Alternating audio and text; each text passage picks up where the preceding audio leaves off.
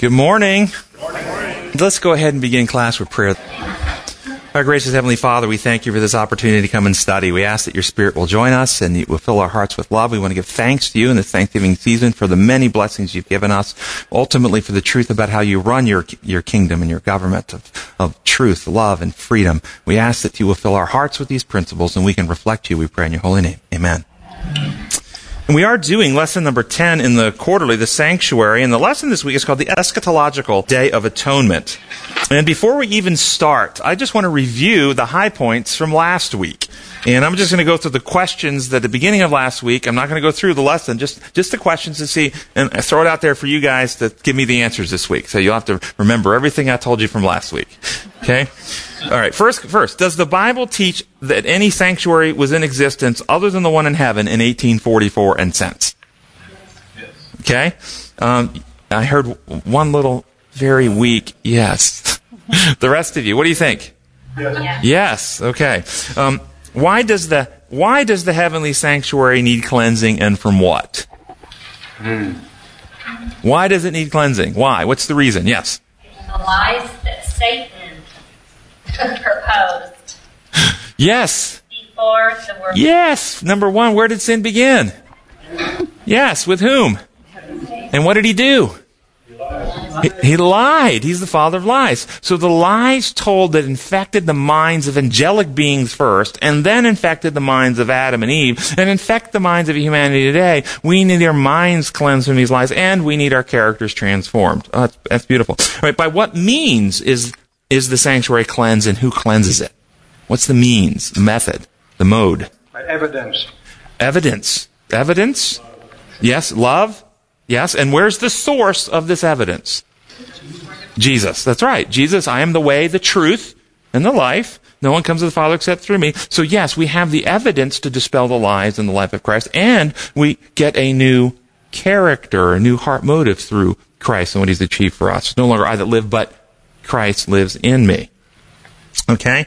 Uh, is this cleansing related to judgment? What do you mean? Yes, excellent. Okay. Um, Clarify judgment. Yes. It, it is only by coming to the right judgment about our situation our very condition, our need, God, His character, the truth about Satan, sin, what it does to us, and ultimately the truth about God's character that we can make a judgment on whether to trust Him and open our heart to Him or not. And that's the key to whether we have restoration, reconciliation, salvation, whatever you want to call it, healing, or we remain alienated and separated from God. And then our records in heaven are simply the accurate reflections of our characters here. So the avenue to cleanse the record is through transformation of your heart and mind. That's the avenue. So, in, with that being said, who is being judged?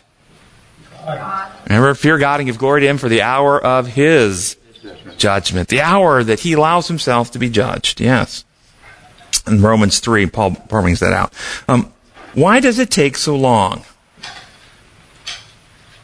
If it started in 1844, if that's when this whole process, why is it taking so long? Because Satan has a counterfeit system, a counterfeit legal system that has corrupted the minds of men, and they don't even realize what really needs to be cleansed. Alrighty. Uh, from last week's lesson, before we get into 10, let's go back to 9. Look at, um, on Monday's lesson, it says the following in, in the last paragraph. No, get your mind, you, uh, most of you heard something like this, but this is a quote. We cannot answer the charges of Satan against us. Christ alone can make an effectual plea in our behalf. He is able to silence the accuser with arguments not founded upon our merits, but upon his own. Have you all heard this before? Well, how would you explain it? Christ is in heaven pleading his merits in our behalf. How do you explain it? Yes. He's pleading with us. I like very much where you're going with this. Um, so, so the question is, to whom is he pleading? Would he not, as was said back there, be presenting his pleas, Christ pleading, to those who are being negatively impacted by Satan's accusations? You following my point with that? If Satan's accusing, who needs to hear the pleas of Christ? Those who are being persuaded, impacted, influenced, discouraged, pulled down, uh, whatever, by the accusations of, of, Satan. If, if somebody has clarity that, that, that what Satan's saying has no impact on them at all, then they don't need to be pled with, do they? Okay? So, are there any beings in heaven who are actually listening to what Satan is saying? Mm-hmm. Does God give credence to Satan's allegations?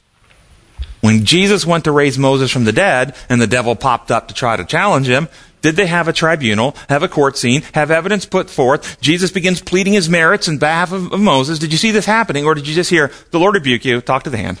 Yes. Not listening. I mean, that's what happened, right? How about in Zechariah when the high priest is, um, uh, is, is being accused by the devil? Do we have a tribunal, a court scene? Again, Jesus pleading his merits in behalf of, oh, please, my blood, my, or do we just simply have, the Lord rebuke you? Not listening. And see, take away his filthy garments, put on him clean garments. See, I've taken away your sin, I'm healing you, I'm restoring you. We're not listening to what he says. Mm-hmm. You see what's happening? The heaven is not listening to these allegations going on. And this is from the author. Listen to, listen to one of the founders of our church. And you might want to mark this down somewhere. If anybody brings up this idea again about Satan needs to plead our case in heaven to heavenly beings, including, you know, God in our behalf, uh, Desire of Ages 761. Satan saw that his disguise was torn away. His administration was laid open before the unfallen angels and before the heavenly universe. He had revealed himself as a murderer. By shedding the blood of the Son of God, he had uprooted himself from the sympathies of the heavenly beings. Henceforth, his work was restricted. Whatever attitude he might assume, he could no longer await the angels as they came from the heavenly courts and before them accuse Christ's brethren of being clothed in the garments of blackness and the defilement of sin. Do you hear what he's being said here? Accusations that Satan are making, he can't do it in heaven anymore. He can't accuse us before the heavenly beings of being sinners anymore. The reason? Not because God put a force shield around earth and he's like, bzz, bzz, and can't get off of earth, but because all the beings in heaven have no sympathy for him anymore. They have been persuaded. They've been so settled into the truth about God and so settled into the reality of Satan's evil and selfishness and deception that nothing he says has any weight with them. That's why. Nobody up there is listening to his accusations. So then who's listening? To whom is, whom is Satan presenting his accusations? When he accuses. To you and me. To you and me. You're sinful. You've gone too far. You're too corrupt. God doesn't love sinners. God, don't waste your time going to Jesus. Just give up. Your salvation is lost. You've committed the unpardonable sin. God, in order to be just, must punish, and He's got to punish you for the sins you've committed. This is Satan. Putting it in our heads, accusing us. So who does Christ, to whom does Christ need to plead and plead? To us. To us. We're the ones he's pleading with. And that's why Jesus said in John 16 to his disciples, I have much to say to you, but you can't bear it. But when the Spirit, when He, the Spirit of truth comes, He will guide you into all truth. He will not speak on His own. He will speak only what He hears. Mm-hmm. Well, who do you think the Spirit is listening to when He speaks to you? Wouldn't it be the person who sent him? On whose behalf he's here? So when Jesus is pleading in heaven, he's pleading through the Spirit to your heart and mind. Basically, I love you. Don't listen to the lies of Satan. You are worth the universe to me. I gave my life to save you.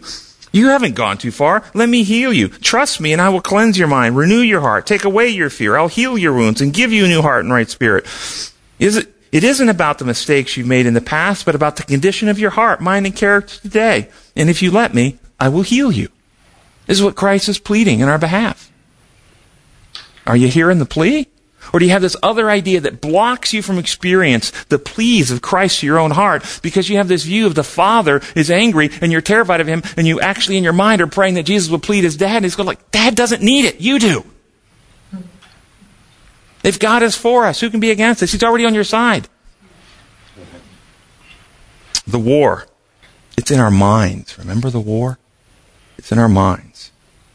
Over the concept of God that we hold. Sunday's lesson. First paragraph points out um, that the little horn power seeks to take away the daily. What do you guys understand the daily to be? Some, some, some translations say daily sacrifice. What do you understand that to, to, to me, to be? The sacrificial system. The little horn power takes away the sacrificial system? What do y'all think? What does the sacrificial system represent or stand for? Understanding of it. So what's the little horn power taking away? Satan could never take, take away Christ, what Christ is doing. He could never take that away. He could never destroy that, except in our own minds, our understanding of it. So, what can he take away? The meaning of it. The meaning of it, our understanding of it, our confidence in it, our reliance upon it. So he can take away the daily, meaning when Paul says, I die daily. Remember Paul said this? I die daily. He is referring to what this daily sacrifice was supposed to be. Remember it said, present yourself as a living sacrifice, holy and acceptable to the Lord? This daily sacrifice was symbolic of us sacrificing and surrendering every day, opening our hearts in trust and love relationship to the Lord so that we receive the indwelling spirit and the transforming power. Taking away the daily means simply that it takes away that relationship. We don't daily rely upon Christ, we rely on something else. And we don't rely upon Christ daily for inner transformation. We rely upon Christ instead for something else. What else might we rely upon Christ for? Pardon? Legal pardon. This is, this is what's happening. This change in this law concept resulted in that, and thus people end up in, in different organizations arguing back and forth over which ritual is the right ritual. Um, somebody emailed me a link. Which day is the right day? So, yeah, that too. That's part of the, the ritual, isn't it? Yeah. Somebody emailed me a link to, uh, and it's I put it in the notes if you want to go watch it. It is a uh, a debate, discussion, dialogue. I'm not sure what you want to call it between a Protestant uh, minister and a Catholic priest um, over the Eucharist. And the Protestant, of course, alleges that the, this the Protestantism often alleges that the Eucharist is taking away the daily. Because what's happening is the priest is standing in the, in the, in the place of Christ, our high priest, and you have to go through the human priest, and so they're taking away our access to Christ going through the Eucharist. This is kind of the argument that is often made by Protestants. And in this debate, they went back and forth. Um, over things like whether the priest could stand in for Christ, over a sacrifice of Christ uh, was being sacrificed, his blood to his Father over and over again, and and whether it's even lawful to partake of blood, because you know in the in the belief system of some, when you take the Eucharist, it, it transubstantiation, it becomes the blood in the body and the flesh, literally in our system, and so they're arguing over these things that I find quite petty, actually. And this is what the Catholic priest said. Is a quote. There are two elements to any sacrifice the immolation and the offering. The immolation is a bloody death. The lamb is slain. What is precious about that is the life is in the blood of the lamb and is precious, and that pays God back. That's how the Old Testament rituals used to work. The immolation happened once, but the offering is something Christ does for all eternity. He is right now in the presence of the Father, in the Holy of Holies, in the eternal presence, offering himself to the Father for the forgiveness of our sins. Christ isn't killed again and again and again. He is offering in the Eucharist, in the same eternal presence as his Father himself, again and again and again. Do you like this view? What did that say about God? Why don't we pause for a minute? If that were true, what does that say about God? He's never satisfied. That's exactly how Satan alleged him to be. He, he's never satisfied. That's how Satan alleged him to be. Any other things that, that come to mind if you see God in this way? Bloodthirsty? Mm-hmm. How about unjust? Seriously, they call this justice, but, but really, is it unjust? If this were really the way it is, is it just to take somebody who is innocent and execute them for the crimes of the guilty? Is that just? No, but that's what they claim happens. Christ the innocent is executed by his Father for the crimes of the guilty, and they call it justice. It's a perversion. It's twisted. Well, the priest said it, it was in this offering of his sacrifice over and over again that the sins were paid for to the Father, paying the Father back. So each time we sin, we must take Mass in order to have the sacrifice of Christ presented to the Father again. He was only sacrificed once, but each time we sin and we take Mass, then Jesus goes to the Father and say, I know it was only sacrificed once, here's my sacrifice again to pay for that sin. That sin now needs to be paid for. It's the, here's the fine, my blood, and, and take the payment. Basically. Yes. This of like once saved, always saved. Once you've given your heart to Jesus, and that put you on that path. Well, the once saved, always saved has a slightly different aspect than this. Than this. This this aspect of the Eucharist would not say once saved, ever, always saved. This would say that if you don't go and have the Mass for every sin, then that sin has not been paid, and, and you'll have to be punished by God for that sin. But so you have to go each time. The once saved, always saved, though, has the legal element in it, and that is when we go and accept Jesus as our Savior. And, and maybe I'll, I'll, get to the Protestant view here in just a second. Okay? Yeah. No, it's, it's that's a great question. Um, so, how do you think the Protestant theologian responded to this? The Protestant theologian responded with the argument that Christ is not in heaven offering his sacrifice over and over to the Father. He is offering his merits over and over to the Father in our behalf. Uh, think about that for a minute. In the Protestant view, all, all the sins, this is where we're getting, all the sins, past, present, and future, all of our future sins, in the Catholic view, every time we sin, we have to go to Christ and receive forgiveness right now, taking the Mass, and He goes and presents His sacrifice to the Father. In the Protestant view that's being argued is all those future sins we haven't even committed yet have already been placed on Christ, and, and God punished Christ in our stead, and, he, and all, and the full punishment was, was placed upon Christ. So all sins, past, present, and future, were placed upon Christ and, and punished then, and, and all we have to do now is accept the punishment that's already taken, and then Christ, when we sin, isn't offering the sacrifice, it's already over, He's offering His merits that he's earned in our behalf for doing that great, wonderful thing in our behalf to his father. And reminding him, basically saying, remember dad, I already paid for their sins. Remember, remember dad, you can't hold them accountable because I paid already. Payment's already done.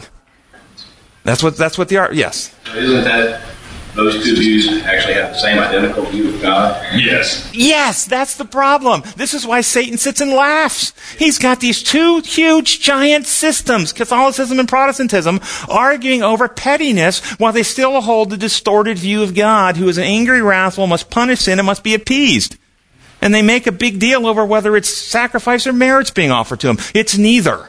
God was in the Son, reconciling the world to himself. Yes. And how's that really any different than at Mount Carmel when the Baal priests cut themselves trying to get Baal's attention? It's the same view of a deity that pagans hold. Actually, it is paganism. It really is. Let me tell Baal worship, for those who don't, don't remember some of our previous discussions, Baal was the son of El. E-L, as in Elohim El Shaddai. The son of El. Baal was the uh, god of, of weather. He brought the rain. He brought the the uh, the he was, he was the god of life who brought pro, who brought fertility to the land and brought the the pro, the produce each spring. Uh, he was the god who fought against Leviathan, the great serpent. So he fights the serpent on our behalf, and he fights against the god of death named Mot. And in his battle with death, he dies, rises again to bring life to the earth. He uh, Baal in Hebrew uh, the Hebrew word for Baal means husband and protector, and the Hebrews actually called Yahweh Baal, uh, and you have their cities, Baal Pereth and Baal Peor, were named after the husband and protector of Israel. So what is the problem with worshiping a God who is the husband and protector of Israel, who is the son of El, who is the source of life, who uh, fights against the serpent, who fights against death, dies in our behalf, and rises again? God. The problem with it is Baal, that god, required payment and appeasement. That's the problem. And what happened is Baal, the god of thunder and weather and lightning, became Zeus to the Greeks, the god of thunder, became Jupiter to the Romans, became Thor to the Norse people, and became Jesus Christ in the Dark Ages to the church who worships a God that has Jesus pleading a sacrifice to his Father to appease him. That's exactly, that's why Malachi gives a prophecy that before the coming great day of the Lord, I've got to send the prophet Elijah again to call the people out of this misery, to turn the hearts of the fathers and the sons back to each other to the God of love and his design protocols for love. And thus there's a movement that's supposed to arise on earth that calls the people. If Yahweh is like this, this God who is angry and wrathful must be appeased and worship him. But if he's actually like Christ, who gave himself on our behalf to heal and restore, then worship him. And the Reformation, the Protestant Reformation continues. Yes, the Protestant Reformation continues. So let's keep going on with this. So, The Protestant theologian, each time we, we sin, we don't go to a priest to take mass to have sacrifice presented to the Father. No, no, no. Our sins were paid for past, past present, and future. This gets into the once saved, always saved thing. So if we accept that payment past, present, and future, then nothing can take us out of the hand, and all of our sins, even though we're going to commit them later, have already been paid for, and we have legal pardon, so we're saved and we're, we're good. We're good. All's good. That's assuming you really accept the Lord into your heart. Well, no, when, but th- that's the problem. This system doesn't require a heart change. This system only requires you get legal pardon. You go through the right rituals. You get baptized in the right way. You, you take communion in the proper way. You, you get your feet washed in the proper way. I mean, you, I mean, you, this, this just requires you go to church on the right day. I mean, you have to keep the system and keep the rules, and then everything's good. You don't actually have to have a change of heart because it's all legal. It's happening in record books. Record books are being cleansed, not people, in this penal substitutionary system. In re- Except that years before. that's exactly right. This is system, system, the system's been corrupted. So Daniel 7, what's the problem? What's the problem? Daniel 7, it says a little horn would, um, little horn power would seek to change God's law by getting us to replace the truth about the law of love, the design protocols, the creator builder with this imperial Roman dictator type law. Catholic and Protestant, both have accepted this change to God's law. And both teach Christ needs to die to pay the legal penalty, to appease the wrath and anger of the Father, um, so that the Father won't punish us. So the gospel, the good news about God's kingdom, the gospel of the kingdom of love has not gone to the world. What's gone to the world is this Roman counterfeit, imperial Roman counterfeit, that God runs his universe like a Caesar runs Rome.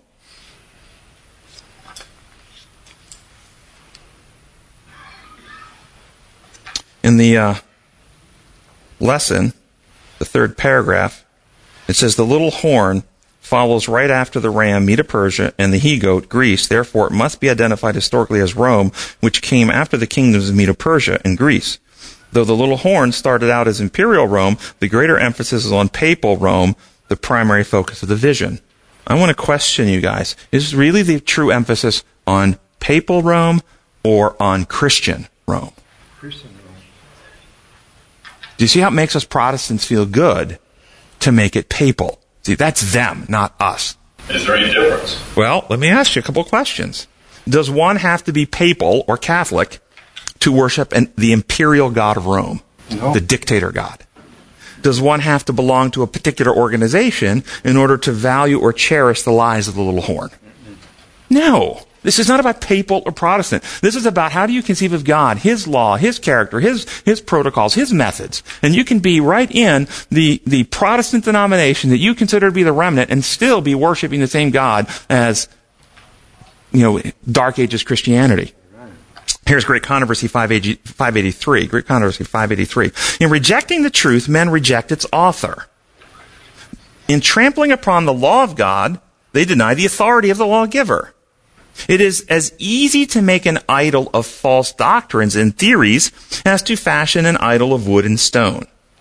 By misrepresenting the attributes of God, Satan leads men to conceive of him in a false character. Notice, notice the focus here. It's not actually a piece of wood. It's how do you conceive of God? With many, a philosophical idol is enthroned in the place of Jehovah.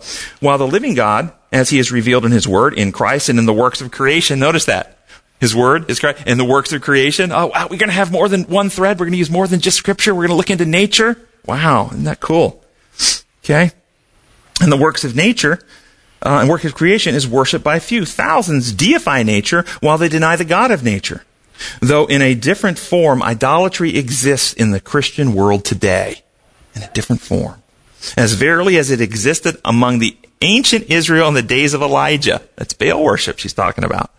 The God of, of many professed wise men, of philosophers, poets, politicians, journalists, the God of polished fashionable circles, of many college and universities, even of some theological institutions, is little better than Baal, the sun god of Phoenicia. Wow. I love her. She's so right. It's so right. Many Seventh day Adventists want to make the problem about God's law, the problem about with God's law in Christianity about which day one worships on. That's what they want to isolate it down to. They fail to recognize that the Jews who crucified Christ wanted him down by sunset to keep the the Sabbath. That was the reason. We, we got to have him down. And so they're keeping the Sabbath. They got the day. They got the day. But they got the Baal version of God in their hearts. And so they killed the creator of all. Babylon. Thus, many Seventh day Adventists, because they've accepted an imposed law construct and teach God runs his universe like humans run human governments, needing legal payments inflicting, and inflicting torture and death, are still trapped in a false system with distortions about God, regardless of which day they worship on. It's not about organizational affiliation. It's about God. It's always about God. Who God is and what God are you worshiping? Designer or dictator? But sadly, we fall into denominationalism. We cast criticisms at those who practice different than us. They have different worship, different music, different baptism, uh, different uh, church, uh, different day of in which one goes to church, different clothing, all while worshiping the dictator. Do you see the problem? Monday's lesson asked the question, how long? How long? How long until the sanctuary is cleansed? Why does it take so long? What's the holdup?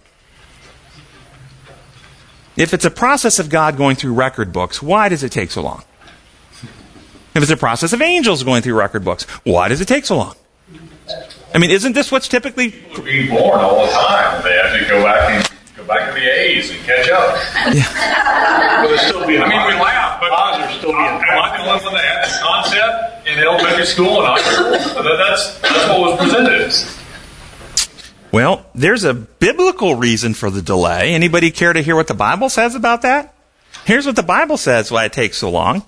2 Peter 3 9, the Lord is not slow in keeping his promises as some understand slowness. He is patient with you, not wanting anyone to perish, but everyone to come to repentance. So what's causing the delay? God's slow in getting through the books, or we're slow in figuring out who God is so we can tur have a change of heart and get repentant and right with him. Who's the slow one? So according to Peter, the delay is, is, is failure in us to come to a true knowledge of God and, and experience repentance. Jesus actually predicted in one of his parables there would be a delay. And we remember which parable? The ten virgins. That's right. The parable of the ten virgins. And if you, before I even get into that parable, remember this quotation uh, from Ellen White. Um, the coming of Christ as our high priest to the most holy place for the cleansing of the sanctuary brought to view in Daniel 8:14. 2300 days, sanctuary will be cleansed. Daniel 8:14. The coming of the Son of Man to, as, to the Ancient of Days, represented in Daniel 7:13, and the coming of the Lord to His temple, foretold by Malachi 3:1 through 3, are descriptions of the same event. And this is also represented by the coming of the bridegroom to the marriage, described by Christ in the parable of the ten virgins in Matthew 25. Four passages describing the same event. Daniel 8:14 just gives us a time frame. That's all it tells us. There's a time frame. If you, if you believe the historical interpretation, that time frame, that prophecy ended in, in 1844 and the cleansing process began. Daniel 7 tells us it's the time when Jesus is coronated and the saints receive wisdom or discernment or judgment from God in order to free their minds from the, from the misperceptions that have been foisted upon them through the dark ages. Malachi 3 tells us that that results in cleansing of the Levites. He comes to his temple to cleanse the Levites. And Matthew 25 tells us there's a delay because some of the virgins didn't have oil and the bridegroom wanted to give them time right. to get some. Right. But instead, they all fell asleep. Let's work through that. Um, let's work through that. See, we, here's, uh, here's Matthew 25, the parable in my paraphrase. It says, At that time in earth's history, God's people on earth will be like ten undefiled bridesmaids who took their lamps and went out into the dark world to meet the bridegroom. While all ten, while all ten were sincere students of the word, only five were wise, the other five foolish. The five foolish went out into the dark world with their lamps of God's word, but they didn't fill themselves with the oil of the Holy Spirit. The wise, however, not only carried the lamps of God's word, but also filled the jars of their hearts with the Holy Spirit. The bridegroom took much longer than they expected in coming, and all ten bridesmaids became drowsy and fell asleep. In the middle of the night, a loud cry was heard, The bridegroom is here, come and meet him. All ten bridesmaids awoke and prepared their lamps to shine brightly. But the foolish ones realized they could not, not without the oil of the Holy Spirit. So they looked to the five wise and said, Give us some of your oil. Our light is going out. But the five wise said, We can't. The oil of the Spirit that enables us to shine brightly is only provided in sufficient quantities for each lamp. You must go t- to the source yourself and get your own supply. While the foolish ones were out searching for oil, the bridegroom arrived. The bridesmaids who were prepared went in to the reception with him, and the door was closed. Later, the foolish ones came banging on the door, shouting, Master, let us in. But he replied, The truth is, you're not my friends. I don't know you. So stay alert and be vigilant because you don't know when the Lord will return. But the Lord does not say that He waits for the foolish virgins to go to the city and buy oil. No. He's waiting now for that to happen, but they're sleeping. That's right. So They're sleeping right now. that up. Yeah, they're sleeping right now. But they should be buying oil right now. Right. Yeah, but yeah, when he comes, it's too late. So He's not going to wait for the, for them to go into the city He's he's waiting now for them to buy oil. exactly. exactly.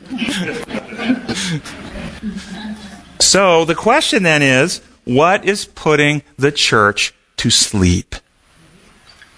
What has put the church to sleep? Jesus is delaying his returning to give the church time to get ready. For the, but the church is sleeping. Meaning it's not able to get ready while asleep, is it? No. By the time the cry goes out, then it's too late. So what's putting the church to sleep? Well, let me ask you, what does alcohol do to a person? Intoxicates, numbs the reason, and puts them to sleep. Well, listen to Revelation 14, 6 through 8. Then I saw another angel flying in midair, and he had the eternal gospel to proclaim to those who live in the earth, to every tribe, language, and people. He said in a loud voice, Fear God, give glory to him, for the hour of his judgment, his judgment, the hour we're going to make a decision about it has come. Worship him who made the heavens, the earth, the sea, the springs of living water. A second angel followed and said, Fallen, fallen is Babylon the Great, which made all the nations drink of the maddening wine of her adulteries. What does alcohol do to one? This isn't literal wine, but what does alcohol do to one physically? It numbs you and puts you to sleep. What do you think this maddening wine is? Revelation 17 It benumbs the senses. Numb, yeah. Here's, there's Revelation 17 gives a little more insight. One of the seven angels who had seven bowls came to me and said, Come, I will show you the punishment of the great prostitute who sits on the many waters with her kings of the earth. Uh, with her, the kings of the earth committed adultery, and the inhabitants of the earth were intoxicated with the wine of her adulteries. In Revelation 18, which, uh, which for those who, who maybe don't study these that often, Revelation 18 is a fourth angel that is coming to repeat the message of the three angels before Christ returns. Says, after this, uh, which represents a, a people group that rise up to do this. After this, I saw another angel coming down from heaven. He had great authority, and the earth was illuminated with his splendor. With a mighty voice, he shouted, Fallen, fallen is Babylon the Great. She has become a home for demons and a haunt of every evil spirit, and haunt of every unclean and detestable bird. For all the nations have drunk the maddening wine of her all the nations, drunk the maddening wine of her adulteries. The kings of the earth committed adultery with her, and the merchants of the earth grew rich from her excessive luxuries. Then I heard another voice from heaven say, Come out of her, my people, so that you will not share in her sins. Note, the people of God are in fallen Babylon. Yeah. That's where they are. Yeah. In fallen Babylon. And fallen Babylon is intoxicated or drunk on the wine from the prostitute. Yeah. And what does wine do to the mind? Dulls you and puts you to sleep. What are the, and what are the, the ten wise and the ten foolish doing? They're sleeping. They're asleep. They're, they're asleep at the wheel, driving drunk. Where the church maybe ends up wrecked in the ditch all the time, missing its mark. And what is the wine then?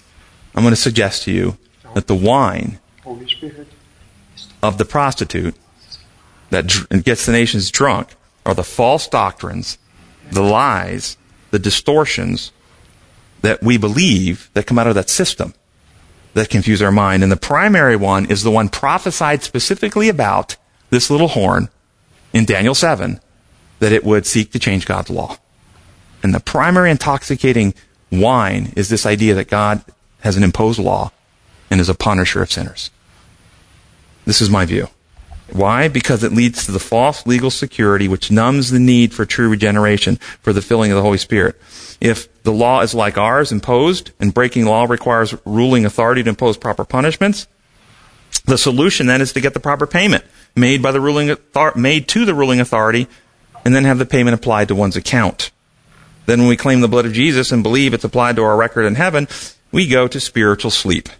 Believing, I accepted Jesus as my Savior. All my sins, past, present, and future, have been paid for. The Father's accepted me, and when He looks at me, He doesn't see me. He sees Jesus standing in my place. Forgiveness has been stamped by my book in heaven, and I'm covered in the robe of righteousness, so He can't see how corrupt I am. We're sound asleep at the wheel. It's this false legal system infecting the church, lulling millions into spiritual apathy, in which they have false security of legal salvation, but no actual regeneration of heart, renewal of character. In other words, they have lamps, they have their Bibles, but they have no oil, That's right. no Holy Spirit, which is the regenerating power which transforms the individual. Right. And thus, we go back to the Bible definition of what's supposed to happen and look at all the metaphors. Create in me a clean heart, O God, and renew a right spirit within me. We want renewal of the heart by the Holy Spirit. We want, re- we want circumcision of the heart by the Holy Spirit. We want to remove the heart of stone and put in a heart of flesh. We want the law written upon the heart and mind. We want to have the mind of Christ. We want the, to be reborn. We want to be renewed. We want the old to go away and the new to come. Everything in the scripture is not about a legal pardon. It's about actual indwelling spirit, transformational, regenerational, recreating us. Amen. And this system that come out of Rome puts people into false security and lulls them to spiritual sleep. Right. And whether you're Catholic or Protestant, the church is asleep. It doesn't say come out of the church. It, it says it come out of Babylon, come out of the darkness in the church. Yes, and, and, and, and where are God's people? The- yes, he says, come out of her, my people. So my people are being found in Babylon, in darkness. in darkness. Darkness. Yes, so, and, and so, and so his people make up the Church. church. So where's the church found? In Babylon. Yeah. Okay, good. Paraphrase what you're saying, a religion or some preaching that gets false doctrine puts Christians to sleep rather than awaken them to the true love. I, I would say that would be true. What do you all think? Do you- If you disagree, it's okay. I mean, I, I'm not claiming I know all things here. I'm just putting out some ideas for you to think about. So, what do you think about this idea? What do you think about this idea of the of the virgins being asleep because the church has accepted distortions about God's system, and they have this false security they're lulled into? Some of them, even in that false system, and there are good people. Let me tell you, this is why I think the, the five virgins, five wise, five fools, there are good people, the five wise were sleeping too, in the legal model system that have the Holy Spirit in their life. They're asleep, but they still have the Holy Spirit. So just because you believe that idea doesn't mean you are necessarily lost or in the in the in the foolish side. Because they're all sleeping. So they don't understand, but they're still changing their heart. Yes. But there are others whose whose has no spirit. They just have the word. They would be very pharisaical, legalistic type Christians, um, rules oriented, doing everything, and they're the ones that don't want to think. They don't want to grow. They don't want to advance. It says in Thessalonians, those that are lost are lost because they did not love the truth and thus be saved. The, the, those who are in a system of Babylon, but have hearts that are moved by the Spirit, have hearts that value truth and are willing to move, willing to advance, willing to explore, willing to develop. Even if they haven't understood a concept yet, they're open to move in the direction of truth. Whereas those who have closed their mind to truth are, are, are more the foolish ones. They don't have the Spirit of truth working in their heart. Uh, yes, I think you had your hand first. No, you, you go ahead. It kind of reminds me of the disciples as they were going to, um, to the uh, Garden of Gethsemane, and you know they didn't understand what this whole thing was about, and they sat by the tree, tried to stay awake, but had no idea what, what pressure was on them at the time. It reminds me of the uh, the same virgins falling asleep at that same thing. Yeah, I think that's exactly right. And do you see where we are in Earth's history? Do you see the importance of waking up? Waking up to what's happening to, to get the, the intoxication off of our brains and characters where we can actually maybe be part of this, this, this loud cry that goes out to wake up the, the sleeping saints to actually trim their lamps. So they, and trim the lamps meaning, what's, what's it mean to trim the lamp? If you connect it to the, the history of the, of the sanctuary service, did you know that every morning and every evening the lampstand was trimmed? so that it would burn brightly, trimming away the, the, the, the residue and stuff that would interfere with the, with its, and, and who trimmed the lamp? Only the high priest. Only the high priest. None of the daily priests trim the lamp. Only the high priest. Symbolic of what? That Christ is the one that works in our heart through the Holy Spirit to cut a circumcision of the heart by the Holy Spirit, to cut away the, the residue of the old life so that we can burn brighter and brighter and brighter for Him. That's part of the metaphor. It's really beautiful. This is uh, again from my my my uh, expanded paraphrase in Revelation. Reads Revelation six through eight, and then seventeen and eighteen. Uh, one couple verses out of each of those. So then I saw another messenger flying in midair, and he had the eternal good news about God's character of love to proclaim to everyone living on the earth, to every nation, tribe, language, and people, which represents a movement of people who arise to proclaim the truth about God's character of love throughout the world.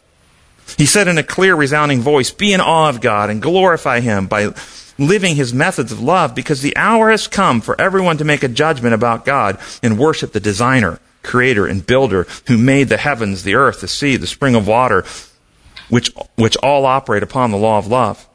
Then I saw a second messenger following the first proclaiming throughout the world, don't trust Babylon the Great, a symbolic description of religions that misrepresent God. It has fallen into the lies about God and intoxicates the world with its pagan views of God, maddening them with its adulterous ideas that God coerces and must inflict punishment if not properly appeased.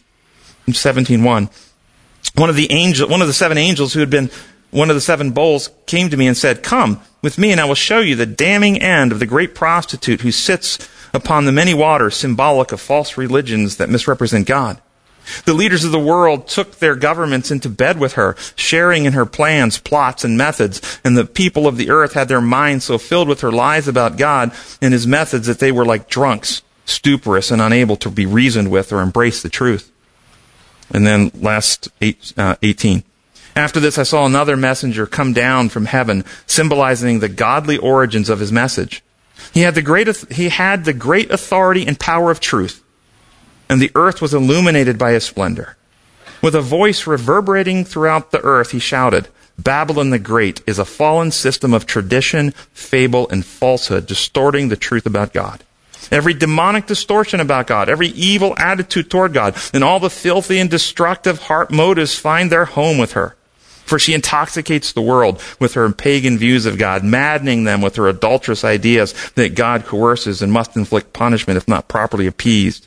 Earth's leaders corrupt themselves with her by practicing her methods, and people not anchored in God's kingdom of love, but who wander from philosophy to philosophy, stuff their minds with her smorgasbord of lies. Then I heard another voice calling from heaven saying, Come out of her, my people. Leave that confusing mess of evil thinking so that you will not share in her spiritual sickness and rebellion, so that you do not receive the suffering she has chosen. What do you think? Yeah, Russell. Praising the suffering you have chosen, because that's that's the uh, that's the consistent thread this year. Is that whatever happens in the end will be the choice of, of either party, the sheep or the goats. It will be their choice. Yeah, and you know, a lot of people still, because they have that imperial law concept, they see God sitting in judgment and dictating and determining outcomes and inflicting punishments. But, you know, we have so many examples in Scripture of God's judgment. Um, in Hosea, God makes a judgment about Ephraim. Ephraim is tied to his idols. Let him go. There's a judgment. Now, does God's judgment, Ephraim is tied to his idols, let him go, does God's judgment cause Ephraim to be tied to his idols? No, it just diagnoses what's actually true. And in the end, God diagnoses accurately the actual heart condition of each one of us. We are either restored and in harmony with God, His methods and kingdom, or we have so settled ourselves into the opposition that nothing can move us out of it. Yes, he says there are danger in rituals, and yes, let's talk about that for a minute. I think it actually develops superstition. How, what is the devil's power over us? Lies. Lies that he gets us to believe. Think about the power of a lie. If you, uh, if your, if your employer did, uh, you know, health screening at your place, and they, uh, you know, drew some blood and uh, doing cholesterol and what, what, what, what, and other things, and and they come back to you sometime later, and somebody with a lab coat calls you in an office and says, you know, when we did your blood work, um, we discovered you're HIV positive. But they're lying to you. It's not true. They're wanting to mess with you. They're not joking. So they look very serious, look very sad. We're very sad. And they start giving you all this HIV counseling. And you believe the lie. If you believe you're HIV positive, you walk away from there believing that's true. Will it affect you? Will you be different? Will it have power over you? Will you have peace? Will you want to sleep with your spouse that night? Think about the damaging cascade. Now, what's actually changed in reality? Nothing. But that lie will destroy you. Now, which lie is actually more, dist- which, which lie is more awful? Or which, which, which situation, not lie, which situation is more awful? To be HIV positive or to believe that God will torment you in hell? Which is a more awful situation. Okay? Okay, and so here's the lie. You see how damaging believing you're HIV positive and what it would do to you. What do you think this lie does that God, in order to be just, must use his power to torture and kill? It is a horrible lie. It's destructive. Satan has his power. And so he gets us to believe, believe things that aren't true and has power over us. You see this in Romans chapter 14, where Paul says, those of you who are mature or have great faith can eat anything you want, but those with little faith eat only vegetables. Be vegetarian. Now, what's the context? The context was in the meat market in Rome, all the meat that was sold in the meat market got offered to their pagan idols first. So when they would slaughter the animal, they slaughtered it in a sacrificial offering to whichever one of their idols they were worshiping. And then after they, they offered the, the animal to the idol, then they would cut it up and butcher it and take it to the meat market and sell the meat to make money. And some of the Christians knew because they were pagans before they converted, and they were afraid if I eat the meat that had been offered to the idol, maybe I'll be cursed. Maybe the, the idol will have power over me. Paul says, look, an idol's just stone or wood or metal. It can't do anything to the food. So if your faith is great and you realize that it's just a piece of wood and stone and has no power with the food, then you can eat it. It won't have any power. But if you believe, you believe, remember the power of belief from our seminar. If you believe that eating that food will put power over you, then your faith is weak. And you better not eat it because then, and that's superstition. You see? That somehow, in this type of superstition, somehow the meat has been affected by the idol is actually changing a belief in your mind like believing you're HIV positive. And that's where the real power is. And this is superstition, just like sins being transferred to the sanctuary. Think with me now. Can sin contaminate that chair? Can sin contaminate an altar built out of gold? Oh, that's harder now. You're getting, you're messing with me. Seriously, can sin contaminate physical matter? No. No. Physical matter does not need cleansing from sin. What needs cleansing from sin is intelligent beings, hearts, minds, characters. And so we have this superstitious belief being taught in Adventism primarily for this aspect of it. Then we confess our sins, the building in heaven, made out of inanimate materials, is now contaminated, and that building needs to be cleansed. It needs, it needs some heavenly whitewash. Mr. Clean, he said. Needs some heavenly Mr. Clean. Buildings and inanimate materials can no, can no more be contaminated by sin than that food can be contaminated by that idol. You following me on this? It's our hearts, minds, characters that deviate from God's design of love, that are filled with fear and selfishness and lies and distortions. That's what needs cleansing. But we're asleep at the wheel because we got this imperial law construct. And we believe that actual deeds are confessed and deeds are transferred and, and things become contaminated and things need to be cleansed. And so we are praying that God in heaven will investigate our books and do something in the books up there so that we have legal pardon and we can feel safe. Oh man, so glad he's up there. He's my advocate, praying and pleading my case in heavenly court right now. I've got a good lawyer up there. He's the best. but nothing's happening in here. You see the problem with that? We're asleep. This is why Christ waits. He's waiting. He's waiting. He's delaying because he doesn't want anyone to be lost. Will the church wake up? Will Christians around the world wake up? I hope they do. I want the Lord to come. This is what he's waiting for. We have an opportunity to, to take this message to them. So this battle in Tuesday's lesson talks about the little horn that wages war against the saints. Is the primary battle against the saints physical You remember Christ said, don't be afraid of the one who can destroy the body, but can't destroy the soul. Soul, Greek word psyche, your mind, your individuality, your character, can't destroy your, you can be, you can be killed physically by another person, but no other being can sully your soul, sear your conscience, warp your character. That requires your willful participation. You follow me on that? Shadrach, Meshach, and Abednego, standing on the plain of Dura, could be physically killed if God didn't intervene, but they could not be forced to bow. Oh yeah, soldiers could have come up and they could have cut their Achilles tendons and they could have been forced down, but you know something? They're still not bowing, are they? To actual bow requires the heart to give in. That's an individual, happens within. You can't, it can't be forced.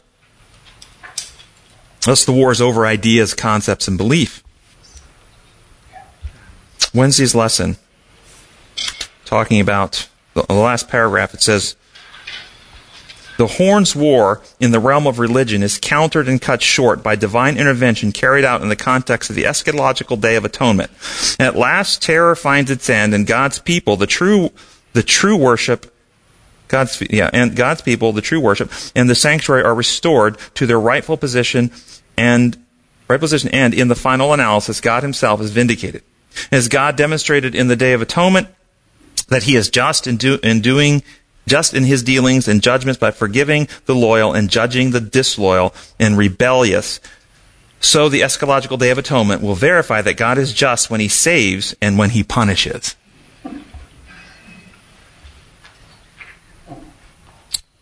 Any thoughts about that? Yes. rulers hold that, give, give them power over you to conduct yourself the way they want, wish to. Say that again?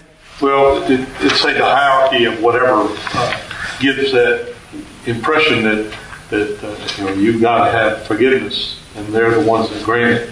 Mm-hmm. Or they use that to wield power over. Yes, I see. Organizations, Exactly. okay, will will use this intimidation and threat and need for forgiveness to control the masses. Religious organizations will do this. Yeah, sure. Yeah, that's been done. It's done historically. It's still being done. Um, does this method, what kind of God, what would it say about sin? Sin itself. If it actually requires God to use his power to punish it. Problem.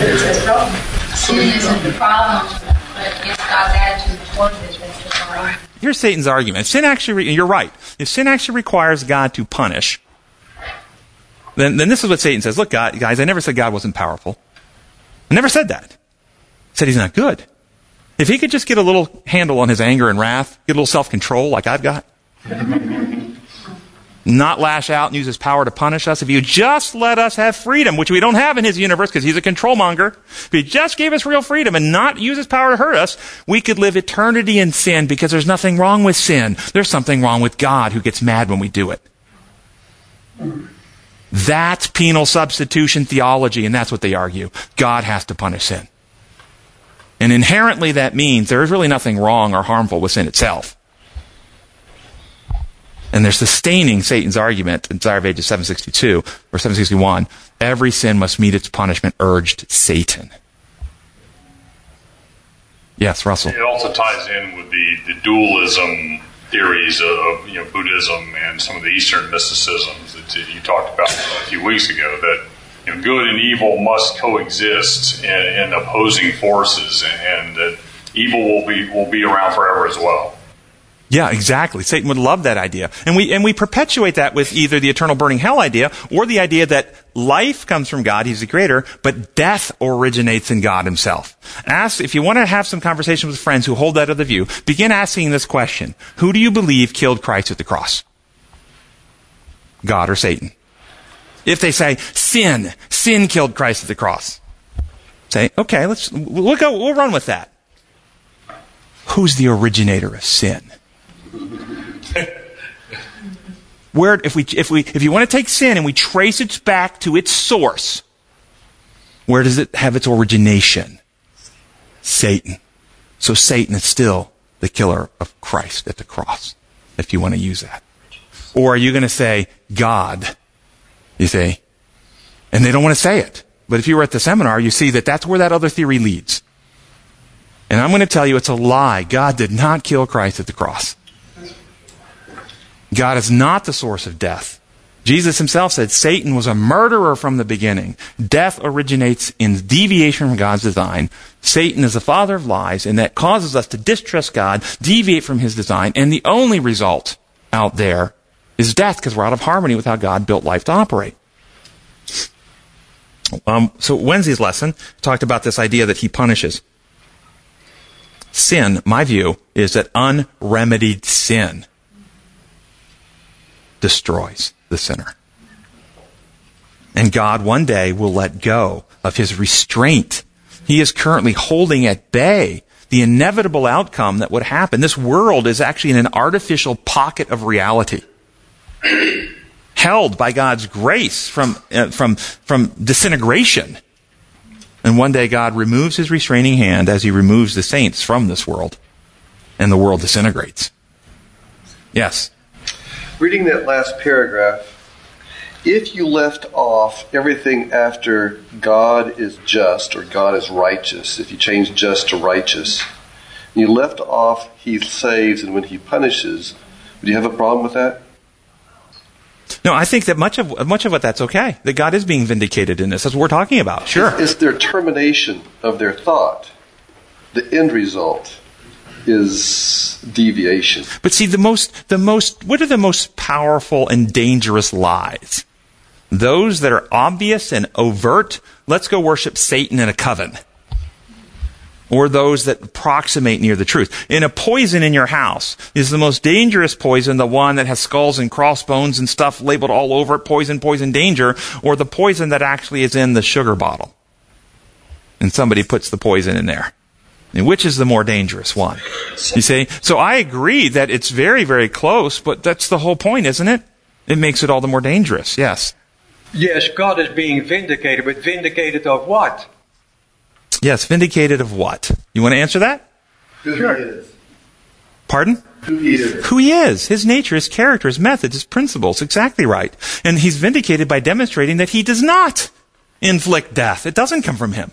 And at the cross, if you want to look at Christ, our, substitute, which we believe in, what did God do to us? My God, my God, why are you raining fire down from heaven to burn me? No. But they, they, they, they don't even get that. Why have you let me go? Why have you given me up? Right. Vindicated that He forgives our sins. But how does He forgive our sins? By paying for them? By forgiving them? I, what, any, anyone want to comment to that? Go, go ahead, Eve. I just had a comment about the, the statement itself. There's, there's another subtle lie in the statement that says God's people, the true worship, and the sanctuary. That implies that God's people and the sanctuary are two different things. Yes. So it's easy to miss. And you Thank you. Go, oh, it sounds fine, but it's a division that doesn't exist. Yeah, I agree with that completely. And I've had a dialogues uh, this past couple of weeks with some people who follow, have followed us online, and, and they have some concerns. And some people are really stuck. Uh, now, let me just be clear. I believe that there are inanimate objects in heaven. Uh, mansions, gold, uh, gates of pearls. You want to be, I mean, I have no problem with the literal physical buildings in heaven. But they're not the sanctuary that needs cleansing. Okay? The sanctuary that needs cleansing is the sanctuary of the human soul that is defiled and corrupt because of sin and filled with lies and distortions about God. Our minds, our hearts, our characters. And the Bible, and I'm not going to go through it again because I've gone through it many times in here, multiple Bible references that document clearly that the heavenly sanctuary, not built with human hands, is a house built out of intelligent beings. But I still do believe, but some people can't get their mind about it. They insist, no, there is a gold lampstand in heaven. There is a box made out of wood with gold covered on it with gold angels sitting on top of it. And there is a golden altar. And Jesus is actually offering incense that's going up in smoke when we pray. They're very, very concrete this way. I feel sad for them. It's symbols to teach us a larger reality. And the incense, by the way, is the fragrance of Christ's righteousness that is to arise from the altar of your heart as you surrender yourself and live your life in harmony with Him. Gracious Heavenly Father, we thank you so much that you are not like Satan has alleged, that we have real freedom with you. that you have come in the, in, in the form of Christ, in partaking of our, our, our fallen state in order to heal and overcome and to reveal the truth and destroy the lies and develop what we could not. And we ask now for your Spirit to take all that Christ has achieved, reproduce it in us, and give us the ability to have clarity in our thinking, the wisdom and discernment, to be able to communicate effectively because, Lord, the church is asleep, but we want to wake up because we want to meet you when you come. We pray in your holy name. Amen.